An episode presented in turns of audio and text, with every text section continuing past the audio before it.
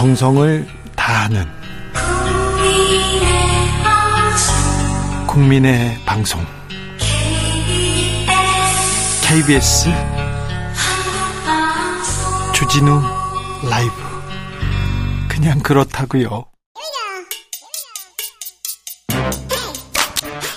뉴스를 향한 진지한 고민 기자들의 수다.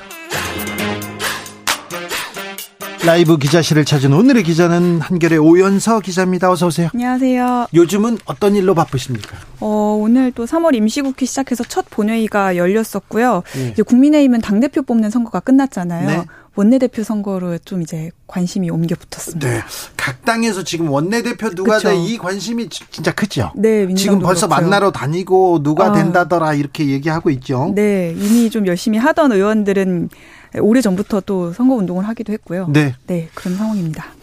음, 하영재 의원은 어디 지역구 뭐 하시던 분입니까? 생소합니다. 그렇게 생각하는 분이 많아요? 네, 지역구 이제 도의원 선거에서 후보자 이제 공천 이제 도와주면서 돈 받았다는 의혹으로 지금 수사를 받고 있는 중이죠. 돈을 받았다는 의혹이군요. 네, 국민의힘 초선 의원이라서 아무래도 좀 생소하신 분들도 있고요. 경남 사천 남해 하동 이렇게 의원입니다. 네, 경남을 이제 지역구로 두고 있고 체포 동의안이 이제 접수가 돼서 어 이제 30일에 본회의에서 표결이 될 전망입니다. 자, 그런데 네. 자 변수가 생겼어요.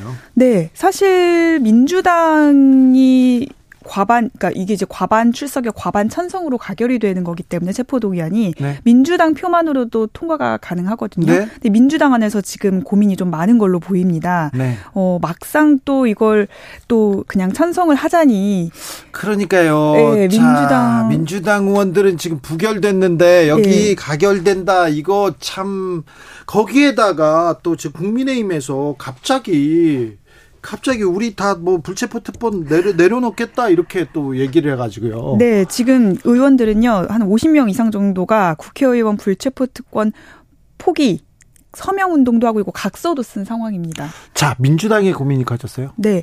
민주당에선 이제 앞서 두 번 사례가 있었잖아요. 노웅래 의원, 이재명 대표의 체포 동의안이 부결이 된 사례가 있다 보니까 그럼 이제 민주당 소속 의원들은 방탄용으로 이렇게 부결시키고 국민의힘은 찬성시켜서 체포 동의안 이렇게 찬성시켜서 표결 처리하는 거냐 이런 좀 도덕적인 비판에 직면을 할 우려가 있기 때문에 약간 딜레마에 빠진 상황이고요.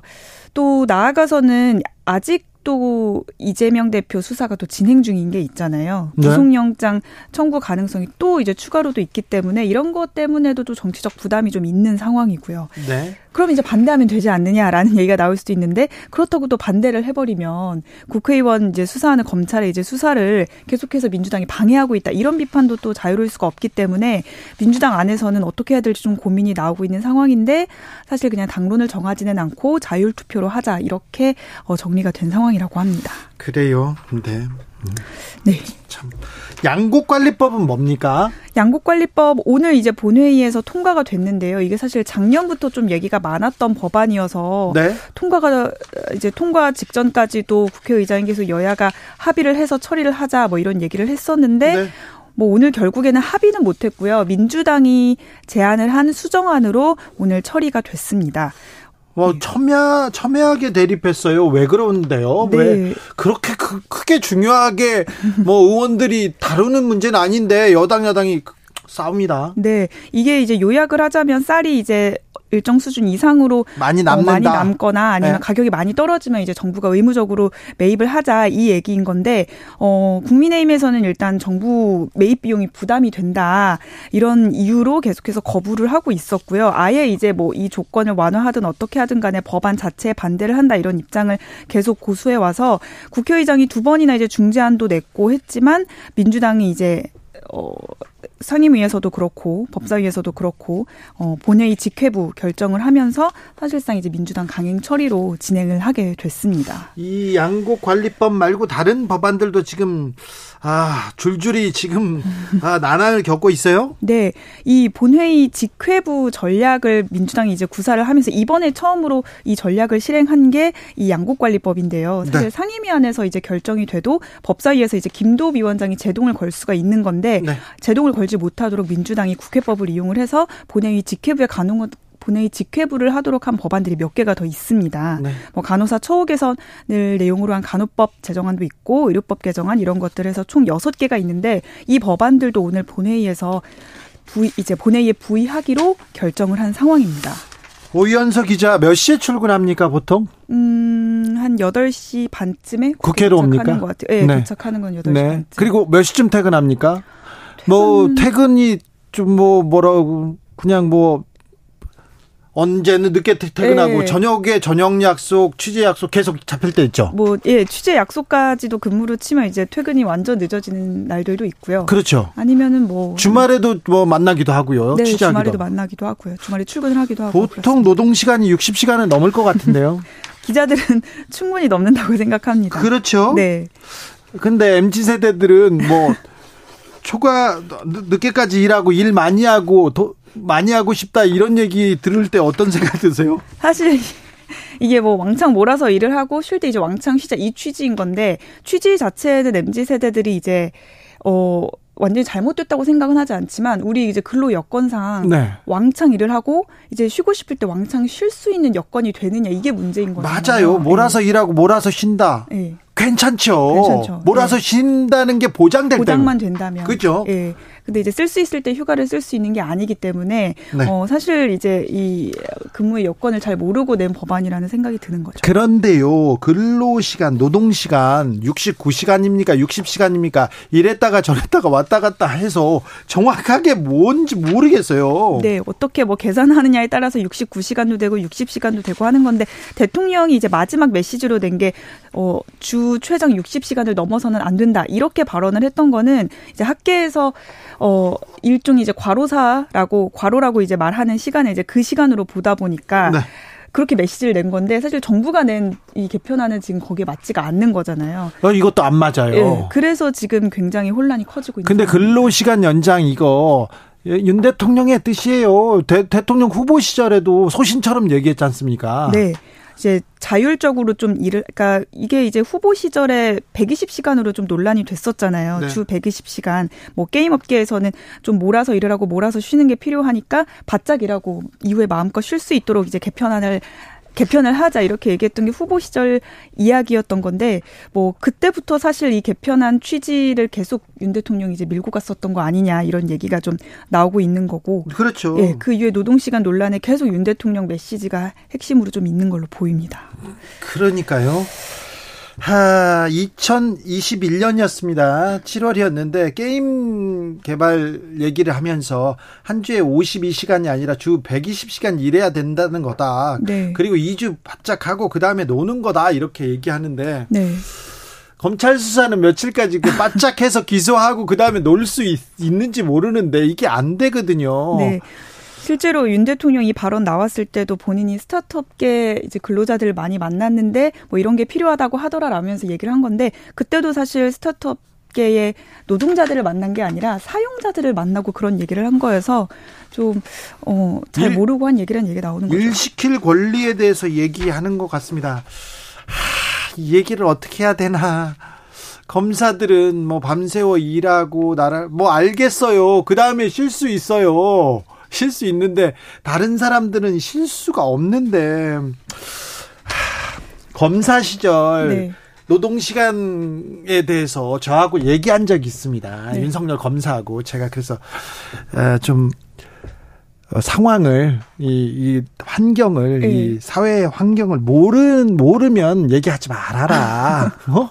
어디서 그런 어 짧은 견해를 가지고 그런 얘기를 하냐 이런 얘기를 한 적이 있는데 그, 아, 나 참 계속 그, 밀어붙여요. 네, 그 이후에 크게 달라진 것 같지가 않은데 네. 노동 개혁, 그러니까 노동 교육 연금 이 3대 개혁을 중요 아젠다로 삼고 있잖아요. 그 중에서도 이 노, 노동 관련 이슈를 끌고 가려는 의지가 굉장히 강해서 이 노동 시간 개편도 계속 그렇게 그렇죠. 끌고 가는 거고요. 노조하고 네, 그 노동 시간하고. 예, 화물연대 파업 당시에도 노동조합을 이제 기득권으로 지목하면서 강대강 대결로 몰고 갔더니 또 지지율로 지지율 상승으로 또 이어진 경험도 있었던 거잖아요. 네. 그래서 이번에도 좀 노동 시간 개편을 좀 강하게 끌고 가려고 하는 것 같은데 너무 이제 소통이 안 된 채로 끌고 가다 보니까 네. 오히려 좀 역효과만 나는 것 같습니다.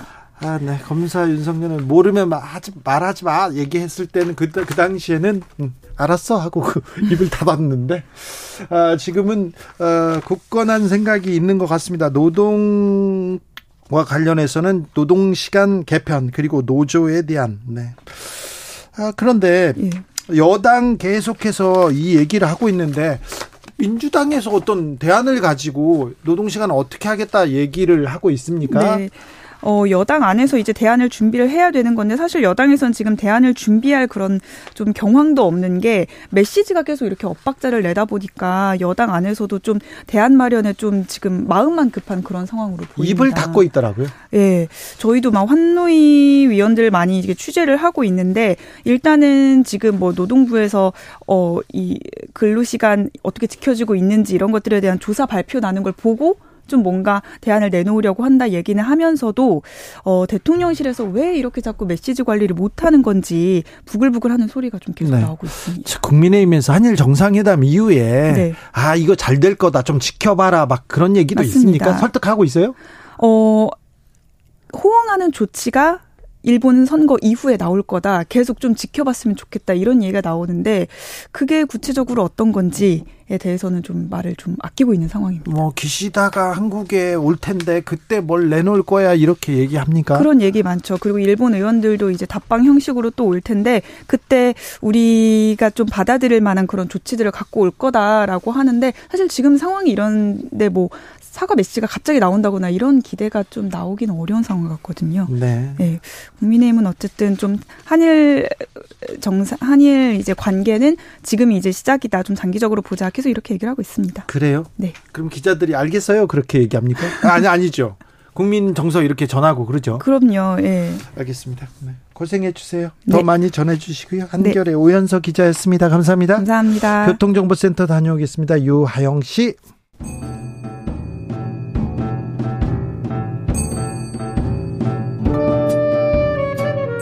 태초에 철학이 있었다. 하늘과 땅 사이 세상의 모든 질문 이제 철학으로 풀어보겠습니다. 철학 어렵다고요? 일단 맛이라도 봅시다. 철학의 맛. 정치 철학자 김만권 박사 어서 오세요. 안녕하십니까 김만권입니다. 조형근 소셜랩 접경지대 소장 어서 오세요. 예 안녕하세요. 네. 주 69시간 근로 시간표가 화제가 되고 있습니다. 음, 자, 노동부, 그리고 윤석열 정부에서 노동시간 개편하려고 합니다. 좀 일할 때 일하고 쉴 때 쉬자 이렇게 얘기하는데 이 논란 어떻게 보고 계십니까? 예, 일할 때 일하고 쉴 때 못 쉬죠. 그래서 문제예요. 그 정말 그렇게 현실을 모를까 싶습니다. 예. 예, 모르시는 건지 아니면 알아도 모르는 처에 하시는 건지 예, 참 마음이 답답합니다. 네. 음. 뭐 이렇게 노동자들이 자기들이 일하는 시간을 뭐 주에다 마음껏 선택해서 쓸 수 있었으면 이미 이런 문화가 잡혀 있었겠죠. 네. 근데 전혀 그런 문화가 없기 때문에 우리가 아주 장시간 노동으로 시달려온 대표적인 OECD 국가 중에 하나가 되었고요. 대기업에서 예. 근로 조건이 좋은 데는 몰라도 예. 연월차 소진 안 하면 이거 그냥 사라진다 그래도 다 못 써요. 저도 못 쓰고 음. 나서요. 네. 그 직장 갑질 119에서 작년에 조사한 거 보면 우리 직장인들 10명에 8명이 연차를 소진을 못 합니다. 네. 예, 그게 연, 노동자들이 뭐 노조가 못하게 하겠어요? 음. 뭘 음. 못하게 누가 못 쓰겠습니까? 음. 우리 사용자 앞에서 노동자들이 법과 규제로 보호해주지 않으면 어, 보호받지 못합니다.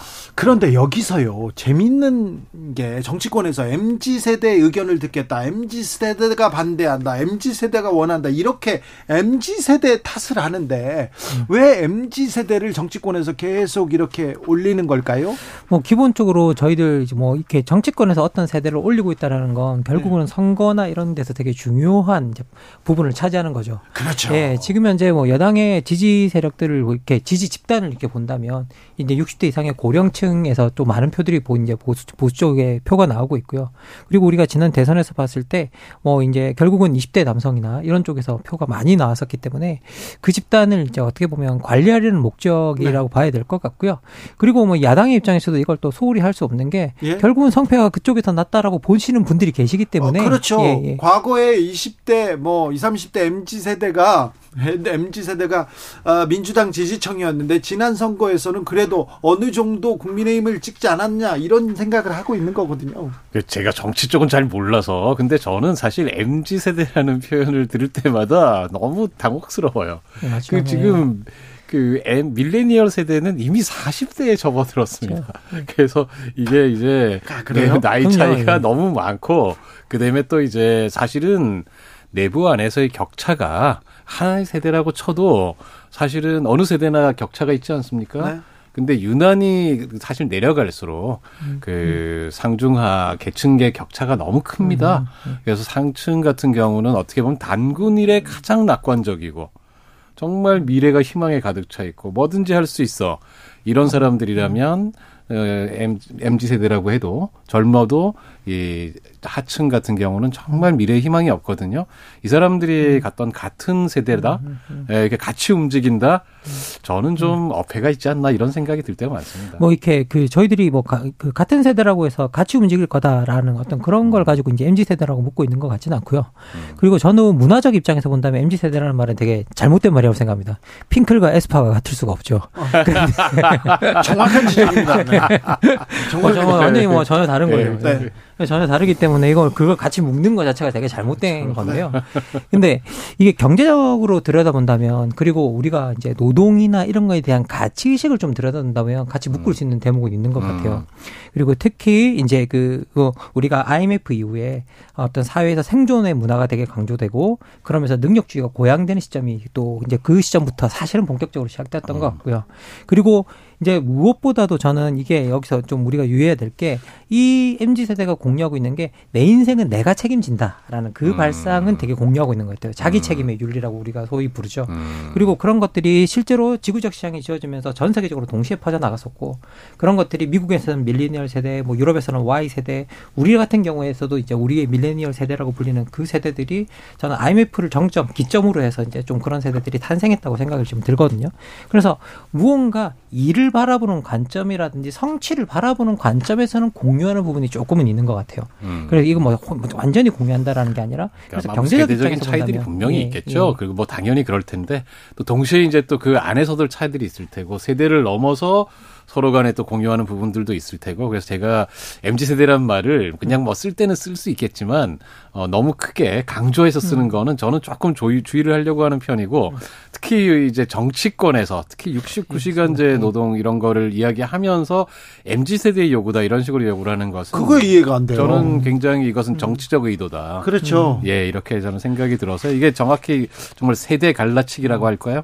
뭐 조금 쓰면 뭐 좀 잘 모르지만 두 국민 전략 뭐 이런 네. 식으로 자꾸 국민들을 음. 갈라쳐서 음. 이들 사이에 대립을 일으키면서 뭔가 음. 정치적 목적을 달성하려는 그런 의도가 있는 건 아닌가 네. 네, 이런 네. 걱정이 좀 됩니다. 그리고 이게 결과적으로 보면 이게 어떤 어떤 세대 때문에 우리가 이렇게 노동 시간을 개혁한다라고 이야기를 하면 결국 그 정책이 잘못됐을 때 그 정책을 잘못한 정부를 비난하는 게 아니라 야 니네 때문에 이렇게 했다고 하잖아라고 해서 그 세대가 또 비난을 받게 되는 또 그런 네. 일들이 생겨나고요. 음. 어 그리고 이게 또더 더 말씀드리지만 사실 노동 시간은 대한민국에서 노동하는 사람들이 기본적으로 뭐 우리가 15세 알바하는 친구들부터 시작해서 여기가 어떻게 보면 65세 정년이 끝나고 난 다음에도 일을 하시는 분들이 다 계시기 때문에 그 일하는 모든 분들에게 혜택이 되는 방식으로 노동 시간을 정해야지 어떤 특정 세대에게 혜택이 되는 방식으로 노동 시간을 음. 세팅하는 건 말이 네네. 안 되거든요. 예. 어, 외신에서 69시간 얘기가 나오니까 음.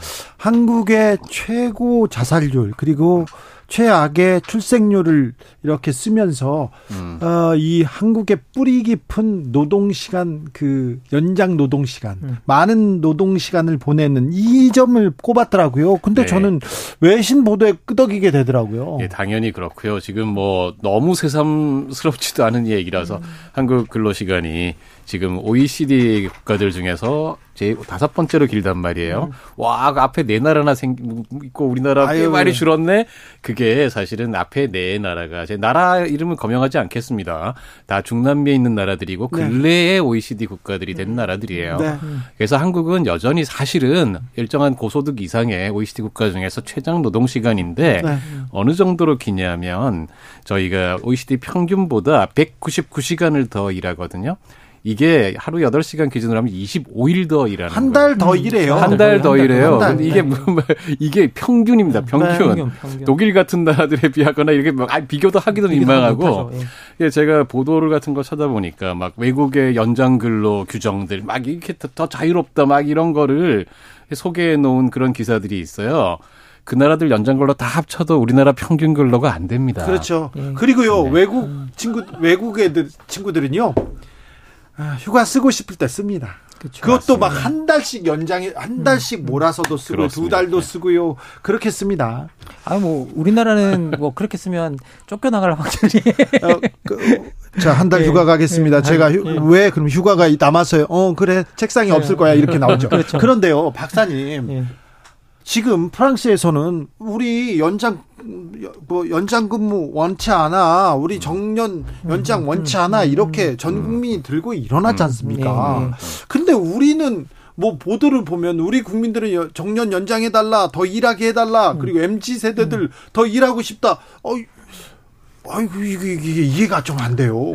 뭐 결국은 이제 저희 나라 같은 경우에는 어떤 역사적 경로 자체가 좀 다른 부분이 있는 것 같아요. 우리나라 같은 경우에는 뭐 불평등을 극복하는 과정 속에서 정부의 역할이 크지 않았던 국가입니다. 네. 그래서 기본적으로 우리나라가 뭐 역사적으로 들어 본다면 토지 개혁의 효과가 어느 정도 불평등을 제거하는 효과를 낳았었고 그 효과가 한 1990년대 초반 정도까지 있었던 것 같아요. 음. 근데 그 이후에 우리가 불평등을 역사를 극복했던 과정을 보면 우리는 우리가 근무 시간을 늘리고 아주 장기간 일하고 그리고 스스로 저축하고 그래서 여러분 우리나라가 진짜 생명보험 장난 아니게 개인 생명보험 많이 들거든요. 그렇죠. 예, 예. 보험도 맞, 마찬가지예요. 예, 예, 엄청나게 많이 들거든요. 사적 보험 음. 엄청나게 많이 듭니다. 그게 우리가 개인이 자기의 음. 삶을 극복하는 하나의 방식이었어요. 아, 그래서 아, 그렇죠. 예, 음. 그래서 기본적으로 공적 역할 속에서 극복해 본 경험이 없는 거죠. 아, 네. 예. 그러다 보니까 자꾸 이게 내가 뭔가를 열심히 해서 내가 이 문제를 해결해야 될 문제지 이걸 국가가 해결해야 될 문제 다라고 생각을 하지 않는 거죠. 이거 사회 예. 시스템으로 네. 해결해야 되는데. 네. 음, 역시 이거는 중요한 지적이신 것 같아요. 네, 네. 그러니까 우리 체험의 문제가 있잖아요. 겪은 게 우리가 사실 믿음의 기반이 되지 않습니까? 그래서 이제 이런 식의 개인적인 예, 성장 전략을 통해서 우리가 나름 성공해 왔다. 이런 믿음이 우리 사회에서 그런 뭐랄까요 함께 집단적으로 연대하고 함께 뭔가 시스템을 고치고 이런 거에 대한 노력이 네. 조금 부족해지는 음. 그런 역사적인 원인이 된 것 같습니다. 김만곤 박사님 음, 지적이 굉장히 좀 고개를 끄덕이게 합니다. 자, 우리는 어려울 때 음. 우리가 극복했어요. 내 탓이다 하고 음. 그렇죠. 누가 다치죠? 그러면 모아놨던 돈 모으고 옆에 빌려가지고 다 개인적으로 했죠. 가족이, 우리나라 네. 가족이 중요한 역할. 그렇죠. 네, 우리나라 가구당 보험 가입률이 99.1%랍니다. 우리나라 국민들은 보험 소비 내가 내 보험을 알아서 네. 합니다. 네. 아, 우리나라 노동자 연평균 노동 시간 OECD 38개 회원국 중에 네 번째로 많습니다. 우리보다 더 많이 일하는 나라는요. 멕시코, 코스타리카, 칠레입니다. 음. 어, 선진국 얘기는 안 하겠습니다. 0328님, 아무리 노동 시간을 개편해도 현장에서 반영이 안 됩니다. 악용되는 음. 부분이 더 많다는 걸 정치인들 다 아시는데 왜 모른 척 하시는지 답답합니다. 우리 일하려고 사는 거 아닌데 행복하게 살려고 음. 일하는 겁니다. 얘기하는데 이분 얘기가 뭐 공감되네요, 그냥. 공감되는 정도가 아니라 정답을 말하신 거죠. 네. 사실 우리가 일을 하려고 사는 건 아니잖아요. 네. 그렇죠. 잘 네. 살기 위해서 일을 하는데 마치 우리 삶의 목적이 네. 일인 것처럼 돼버렸어요. 네. 그렇습니다. 네. 이게 지금 음 갑자기 뜬금없는 얘기 같지만 1919년에 베르사유 조약이라는 게 맺어지거든요. 네. 이 들어보셨죠 교과서에서 네. 그죠? 이게 1차 대전 끝나고 맺은 거잖아요. 그거 끝나면서 맺은 조약으로 국제노동기구 ILO가 그렇죠. 탄생합니다. 음. 그러면서 했던 선언이 뭐냐면 노동은 상품이 아니다. 네. 그리고 8시간 노동은 기준이다. 예. 근데 지금대로 이야기를 하면 하루에 11.5시간 노동을 하면서 주 휴일 없이도 일을 해야 돼요. 그러면 주 80.5시간 일을 하게 되거든요. 어, 사람이 이런 식으로 자꾸 일을 하면 그 나머지 시간은 만약에 쉴 수 없지만 사실은 한국 현실에서는 쉬었다 치죠. 그래도 몸이 상합니다. 아, 그럼요. 과로 상합니다. 바로 사라는 말이 나오지 않습니까? 그리고 이 자살률. 음, 네, 인간이 맞아요. 행복하지 네. 않아요. 행복하지 않아요. 이것도 우리나라 너무 높은 수치를 계속 보이는데 아, 현실에서 좀 봐야 되는데 2081님 현실에서는요. 신혼여행 가는 거 눈치 봅니다. 얘기하고요. 음. 한영성 님 3년째 휴가 못 갔습니다. 갔다 오면 일이 너무 많이 밀려서요. 제 친구 정민이는 어, 회사에 취직을 했는데요.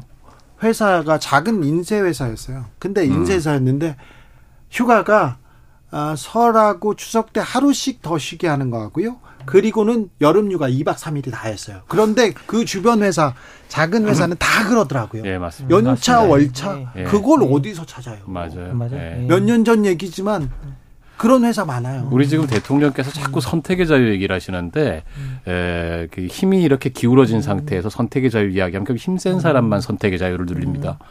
그러니까 약한 사람들은 법이 규제를 해줘야 돼요. 보호를 거, 해줘야 돼요. 검사들은 음. 수사 하나 맞추잖아요. 음. 그러면은 그 다음날 안 나오고 쉴 수도 있고요. 그 다음에 음. 위에서 돈 많이 줬어요. 특별활동비. 그래서 음. 쉬고 오라고 하고 고기도 먹으라고. 그 현실하고 지금 다른 현실을 좀 음. 보지 못하고 있는 것 같아요. 이거 뭐 그 정도도 아닌 것 같고요. 사실 이게 알면서 외면하는 거죠. 음. 진짜 그걸 모른다고 하면요. 정말 사회에 대해서 무지한 거고 이 음. 공동체 구성원으로서의 사실 자격이 없는 거죠. 네. 예, 생각해 보면 아니 내 옆에 어 그리고 이게 어떻게 보면 지금 윤석열 대통령 아닌 국가 수반이잖아요. 음. 국가 수반이 일반 평범한 회사원들이 어떻게 살아가고 있는지를 모른다. 그리고 여러분 다 아시겠지만 우리나라 대기업이 차지하는 비율이 12% 정도밖에 안 돼요. 그렇죠. 맞습니다. 예, 네. 그러면 88%가 중소기업에서 일하고 있습니다. 그러면 그 88% 중소기업에서 일하고 있는 이 사람들이 어떤 현실이 어떤가를 지금 모른다고 이렇게 음. 노동시간을 세팅해 놓으면 그 사람들이 쓸 수도 없고 할 수도 없다라는 걸 모른다라는 건 정말 말이 안 되는 거예요. 맞습니다. 거기에서 봐야 됩니다. 네. 대부분은 영세 기업이에요. 그래서 음. 아, 연월차도 아직 제대로 못 쓰고 있는 음. 이 현실에서 음. 시작해야 돼. 그래서 법이 맞습니다. 최소한 그 약자들한테 테두리를 만들어줘야 되는데 네. 사장님 일 시킬 권리만 얘기하고 있어요. 그렇습니다. 이게 또 문제가 되는 게 예를 들면 이런 이야기 했잖아요. 우리 MZ 세들은 자기 원리를 잘 찾아 워라벨 잘 챙겨. 아, 이럴 거야. 라고 이야기하시고 그러는데요. 그 막상 현상에 서 가면 제가 물어봤어요. MZ 세대 네. 저희 젊은 친구들한테 막 그렇게 얘기를 했더니 막 웃더라고요. 음. 단적인 사례로 이런 겁니다. 자기가 쉬면 대체 인력이 없어서 일이 안 그렇죠. 돌아간다. 그럼 못 쉬는 겁니다. 그렇죠. 예, 그거를 갖다가 무슨 MZ 세대는 워라벨 챙기니까 알아서 잘 챙겨 먹을 거다. 정말 현장을 모르는 이야기죠. 워라벨 챙기는 또 MZ는 또 따로 있고요. 네. 네. 아, 지금 그 우리는 아, 뭐 영혼을 팔아서도 취업하고 싶다. 좋은 직장 갖고 싶다. 음. 이런 환경이 음. 지금 굉장히 열악하지 않습니까? 그렇죠. 일하고 싶죠. 좋은 직장, 정규직 직장 음, 갖고 음. 싶죠. 대기업 가고 음, 싶죠. 근데 그런 사람들한테 그래 오고 싶어 더 일해 이거는 이건 너무 폭력적인 그 강요입니다. 음. 그리고 지금 뭐 우리가 노동 시간 이야기 듣는다 뭐 한다고 해도 결국은 대기업의 정규직의 이야기를 듣는 거지 음, 음. 어떤 비정규직이나 어떤 중소기업에 있는 맞습니다. 어떤 그런 노동자들 이야기를 진짜 듣느냐라고 하면 그것도 상당히 아, 문제고요. 그쵸, 그쵸. 네. 실제로 우리 비정규직의 노조 가입률 같은 경우 들여다보면 2%가 안 됩니다. 네.